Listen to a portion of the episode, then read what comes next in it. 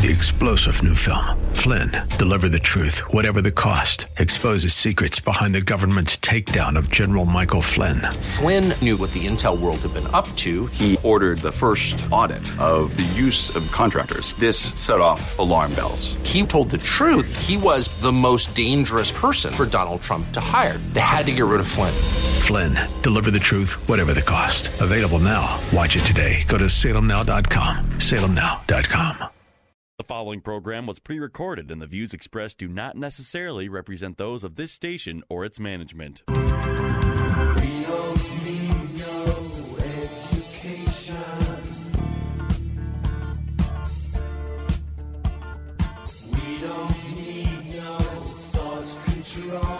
Welcome to Education Nation, where we tackle the biggest issues in American education. School is now in session. Here are your hosts, Headmaster Rebecca Hagstrom and co host Mark Durkin. Well, good evening, and thank you for joining us here on Education Nation. I'm your headmaster and host, Rebecca Hagstrom, and it's a privilege to join you here every Saturday evening here on AM 1280 The Patriot. And of course, I'm joined in studio once again by our producer of Education Nation and my co host, Mark Durkin. Good evening again, Rebecca. How Good are you? Good evening. I am wonderful. I'm excited about this show. This, uh, this one's more positive than the one we did last week. Yes, it is. Yes. we are very happy about some of the information we're going to be speaking about here. But um, connected to the beginning of our show last time, we were talking about Title VII of the 1964 Civil Rights Act. And when that was initially written, the law was clearly intended to ban discrimination on a person's sex. The drafting of the law clearly intended sex in terms of its biological definition. Mm-hmm. And for decades, there's been a growing number of people wanting to see the law changed from simple biology to gender identity and sexual orientation. We talked about this at length last week, just kind of the history of how uh, these attempts were certainly shot down in the U.S. Congress, but we've seen more of a move uh, to legislation, not legislation, but just arguments that have been made at the court level and decisions now that are starting to come from the judiciary. And in fact, while these efforts uh, to redefine uh, sex uh, have failed for decades, um, these landmark decisions cannot be ignored uh, that mm-hmm. we saw in June. Right. And they involved first redefining sex under Title VII within federal law, and then ruling in a separate case that federal discrimination laws cannot be applied to leaders of religious organizations. And that's mm-hmm. what we're going to be right. focusing that's on tonight. Part. Yes, it is. very, very, very mm-hmm. encouraging. So, what does all of this mean for freedom of speech and the free exercise of religion in light of the redefinition of the term sex. How could these rulings affect the provisions laid out in Title IX? We talked about that a little bit last week as well when it comes to female participation in sports. It's very interesting to see how these two decisions are going to work together and how people can mm-hmm. move forward. Right, right. Yep. So, joining us in studio tonight to address this, um, the definition to redefine sex and what the coming challenges could be for freedom of speech and the free exercise of religion clause, and then also this more positive ruling um, where federal discrimination laws cannot be applied to leaders of religious organizations, is Renee Carlson. And Renee has a wide variety of legal experience, ranging from criminal prosecution to her own private practice with a focus on ministries and nonprofit religious organizations.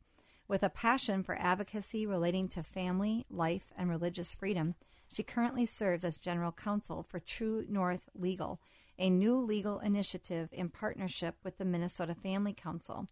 She is also a Blackstone Legal Fellow and an allied attorney with Alliance Defending Freedom, where she has served as legal counsel on recent federal cases.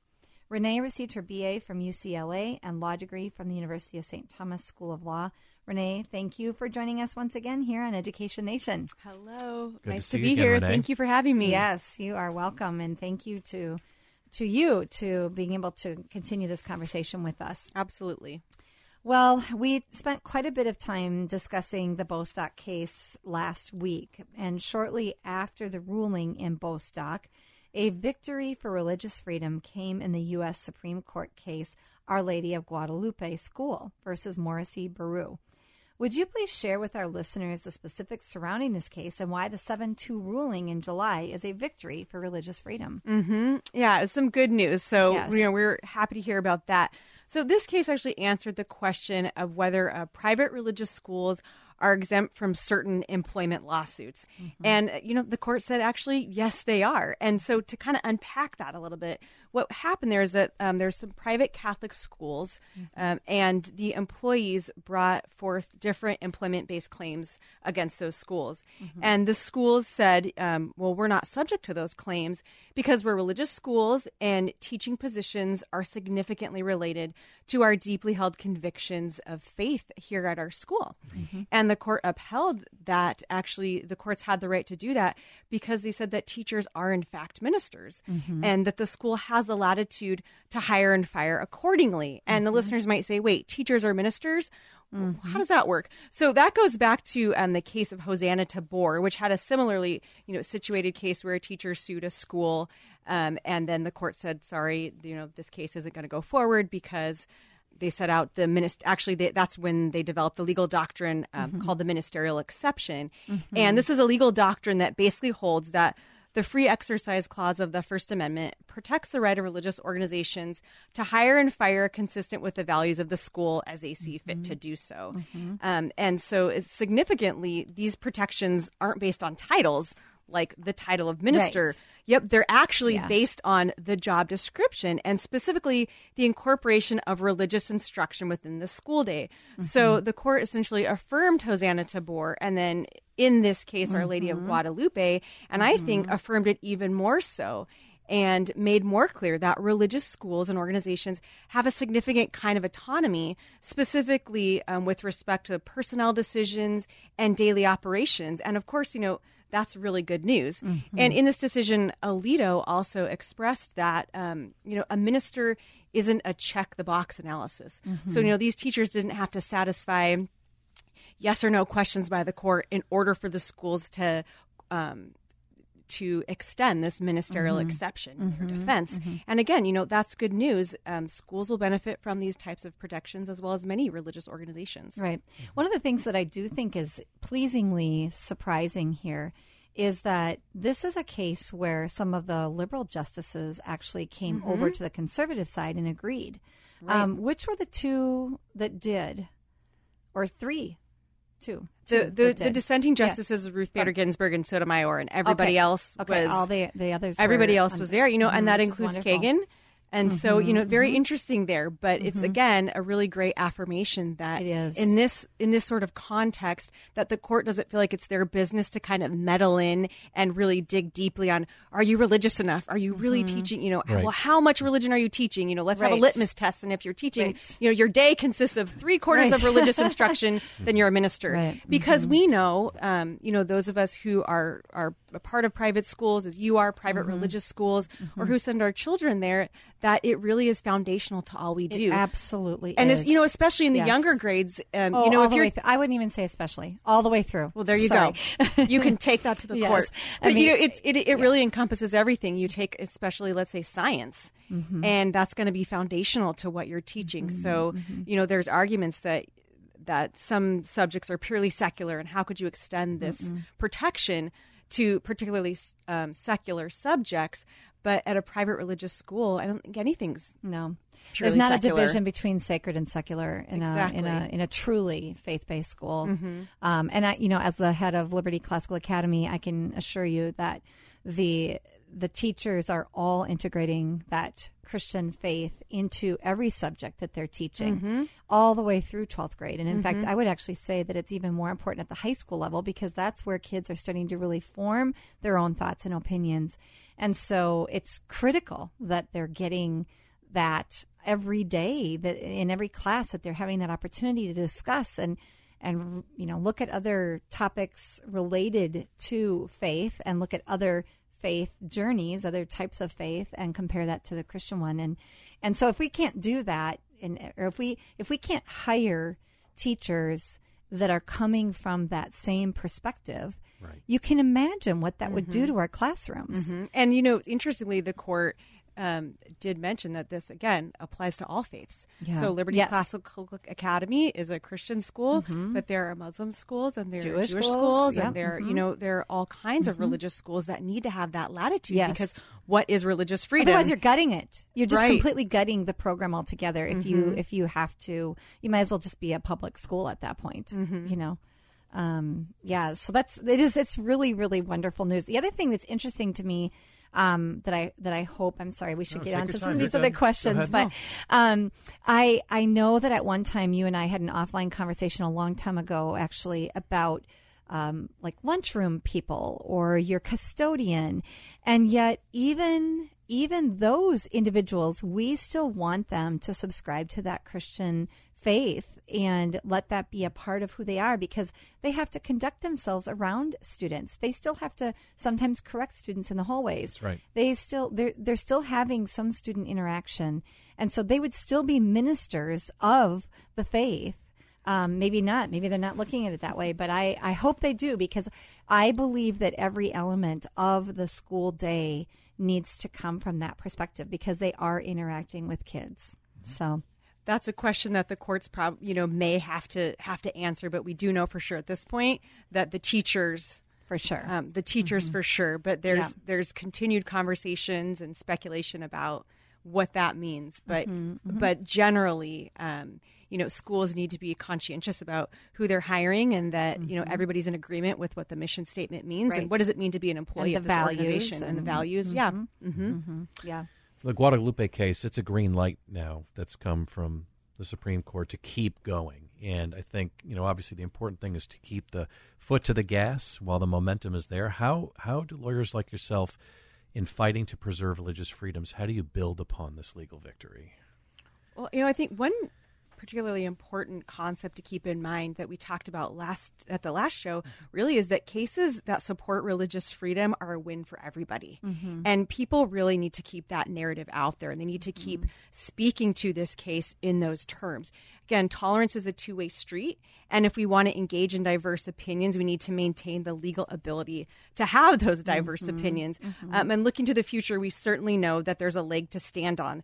I think that it emboldens um, you know, and probably Rebecca, you could speak to this you know, more than I could with your involvement um, as a headmaster at a religious school. But it, it should embolden religious organizations, um, including churches, to to um, hold themselves out and not be afraid to be too religious.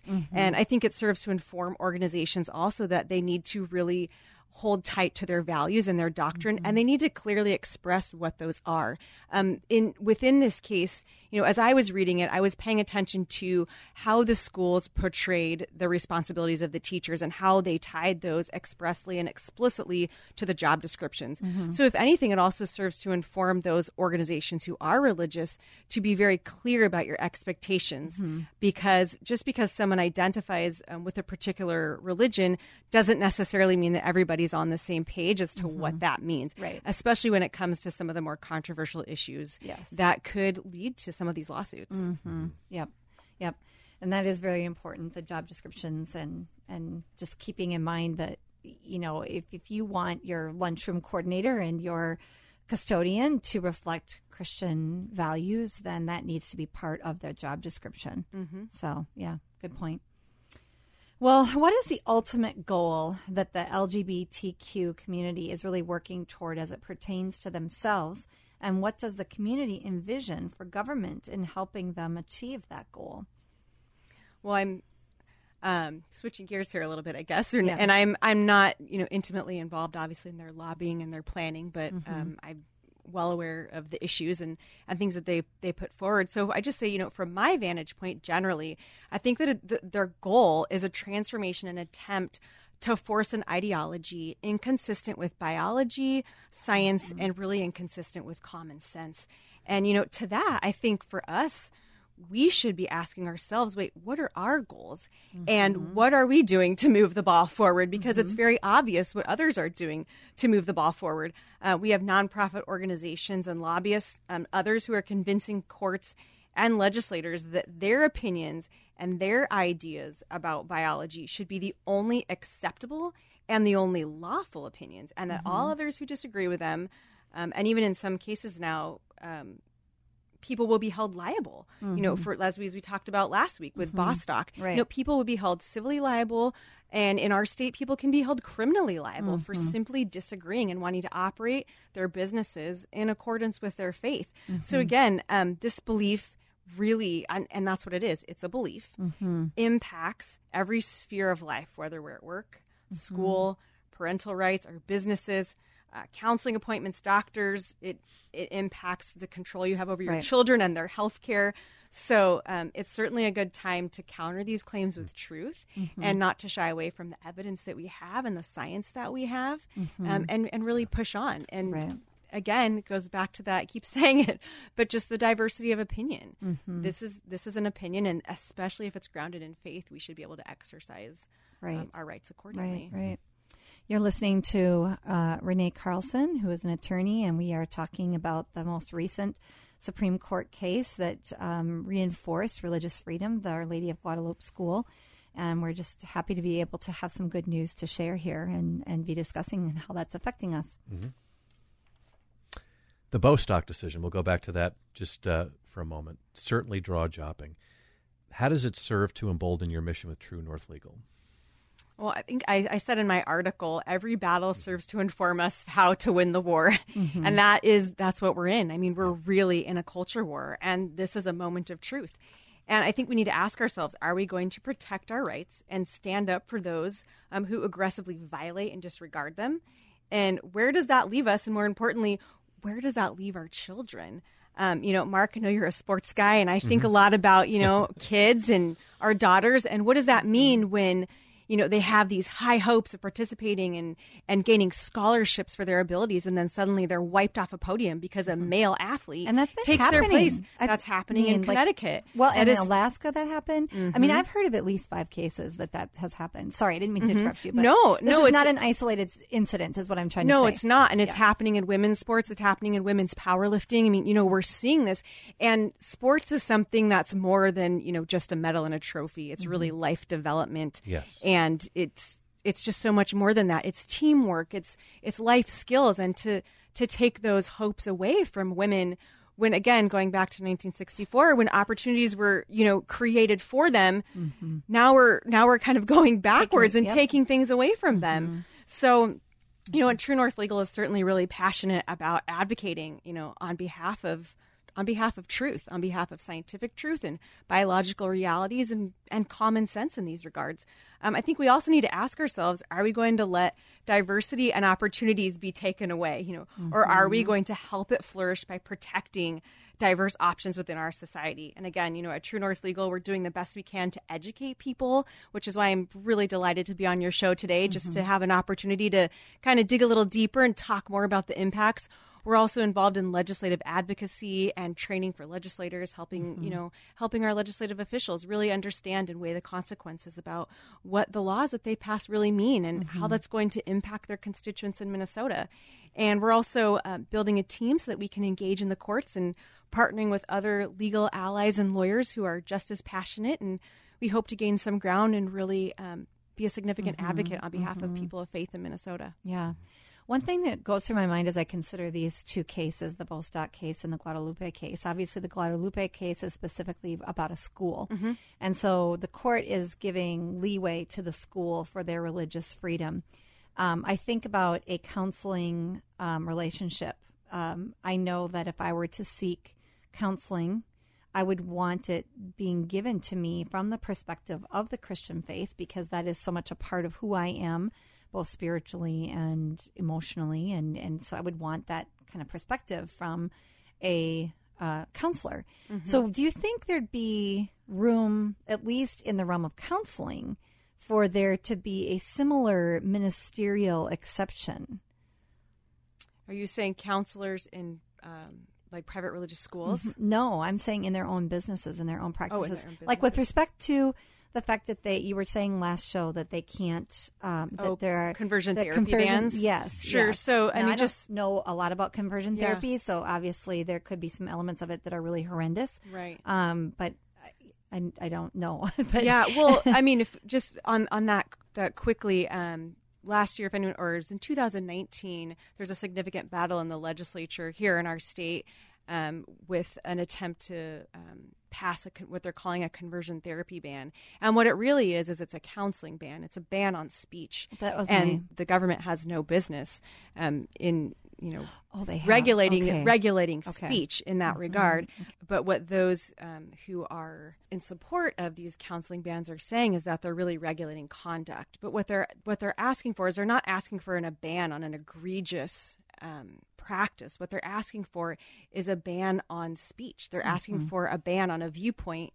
Um, that is different from their own. Right. And that's really dangerous because they don't want somebody, you know, there's multiple people who testified about their conversions and about how they lived in a specific lifestyle and how through counseling they found healing and freedom and a lot of it was you know specific to their faith um, and and found peace and wholeness. And if the government passes uh, these types of laws they're really invalidating somebody else's truth Viewpoint. and who they are. I mean they're invalidating the individual fundamentally to the core because that person feels that they have through a counseling relationship been able to find hope and healing. And the government's trying to say nope you're not allowed to do that anymore even if you wanted it and asked for it. Um, so there are counseling bans um, being passed on city ordinance levels now. And I believe that there's about seven of them out there. And again, you know, this is the summer, and so many people, and with COVID, are not particularly paying attention to some of the these issues going on right now, um, and they're they're flying out the door.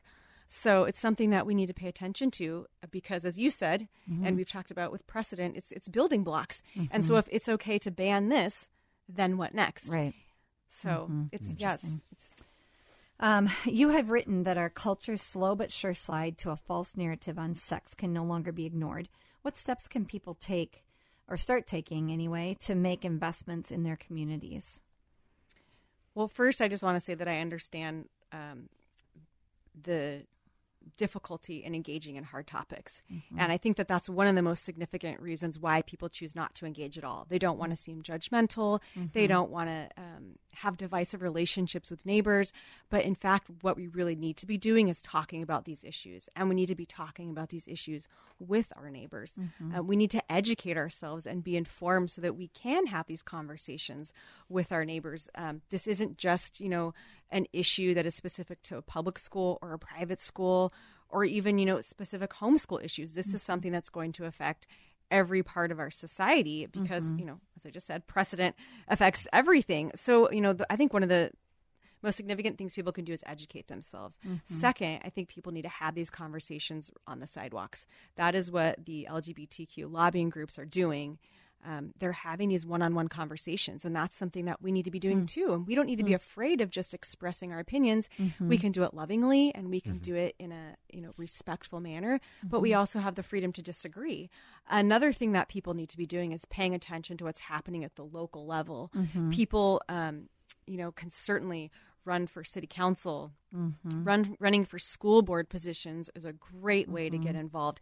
And you know, I would challenge you know some of our younger listeners, if there's any out there, to take it one step further than Instagram. And why don't you put yourself in the seat mm-hmm. of the city council, or why don't you put yourself in the seat of the school board? And you know, for school boards, you don't have to have kids. Um, in the school. In fact, sometimes you don't even have to live in the district What? there Oh are goodness, I did not know Minnesota. Local control, you know. Hmm. And and so I, so find opportunities to express your voice. And if being in one of those positions just isn't going to work for you, having conversations with those who are in those positions is really helpful. I mean, people Mm-hmm. think that my opinion doesn't matter, but as I've said before, you know, going back to Obergefell, you know, the reason why the Supreme Court took that case is because they felt like they felt like the country was ready Mm-hmm. to make that decision. And so let's, you know, things kind of percolate up to the top. Mm-hmm. And so I think we need to make a strong impression about who we want to be as a state and as, you know, various cities. Mm-hmm. Um, as I said, a lot of this is happening at the local level. So really getting involved at the local level Hmm. is great. Talking to your legislators, of course, Mm-hmm. holding them accountable, making sure they understand when they are voting yes or no what that really means. Right. And if you have something to say or information to provide for them, it's been my experience that on both sides of the aisle, all legislators are very willing to talk to their constituents and are certainly grateful for getting hmm. information. Hmm. Hmm. Mm-hmm. That's good. That's an, that's a nice encouragement, Renee. Yeah. Something encouraging. Yeah. So you discussed earlier your work at True North Legal. How can listeners get in touch with you for further information or follow up relating to what we've been talking about the last two weeks? Yes, they can um, email us at info at truenorthlegal.org. Okay. So info at T R U E N O R T H L E G A L dot org. Okay, mm-hmm. Got them in. Similar to ours at nationmn.org. That's right. no, that is it is really encouraging to know that you are on this and that your team is on this. And, you know, I just want to emphasize, as I have often in other um, podcasts when we've been on this topic, is that, that there is a love for all people and that it's not about do we love these individuals that would choose these lifestyles. In fact, I would say that we love these people so much that mm-hmm. you would want to see them have healthiness and um, to think that that an opportunity to be healthy, if they wanted to be, mm-hmm. would be taken away from them um, as a result of a local city council making that decision is mind boggling to me. Mm-hmm. And uh, so I do think that we need to make sure that people are aware of that and that they are contacting. I feel like that's been a strategy more and more lately is to see things happening at the state, at the city level. Very much. And uh, you never used to see that before. Mm-hmm. Um, but in the last couple of years, this has been a strategy that's been used more of a percolating from the bottom up rather mm-hmm. than going for the top down. Mm-hmm and um, you know it's it's it's a little bit more um, might I say subversive. It takes you by surprise a little bit more because you're not expecting it. Mm-hmm. Well, I think people too are starting to wake up to the reality that if they want to see true change, it's going to really happen at the local level as opposed mm-hmm. to putting all of your eggs in one basket mm-hmm. for what's going on at the mm-hmm. federal level. Mm-hmm. Mm-hmm. And yeah. we, you know, we can't uh, predict everything that the Supreme Court's going to right. do, and so we need to be able to, you know, engage at the local level and that's what mm-hmm. we should do and i think you know we've talked about government principles our mm-hmm. engagement at the local level is important and it brings a community together yeah. and i think we strengthen each other even when we have differing opinions you know and we come to resolve how much better is that than a divided community mm-hmm. so prayerfully people will start speaking mm-hmm. and speaking um, in love mm-hmm. and in mm-hmm. kindness, mm-hmm. and also um, not be afraid to share the truth. And then supporting those that do.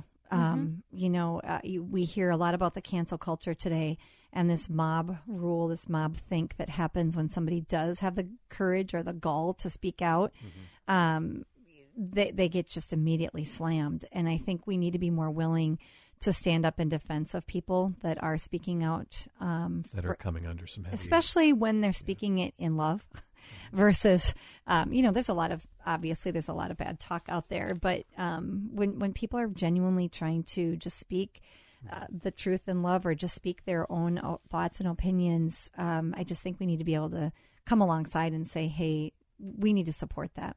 Mm-hmm. So, well, Renee, it's been so interesting having you on to talk about these two cases, and we are very glad for your expertise and your willingness to share it with us. So, thanks for joining us these last couple of shows, and thank you, Mark, for all of your incredible research as always. It's great to be here as always. Thank you. Always enjoy doing shows with you, and we hope our listeners have enjoyed these shows. And we do ask that you would go back and look at our podcast from today and other uh, previous podcasts at ednationmn.org, ednationmn.org.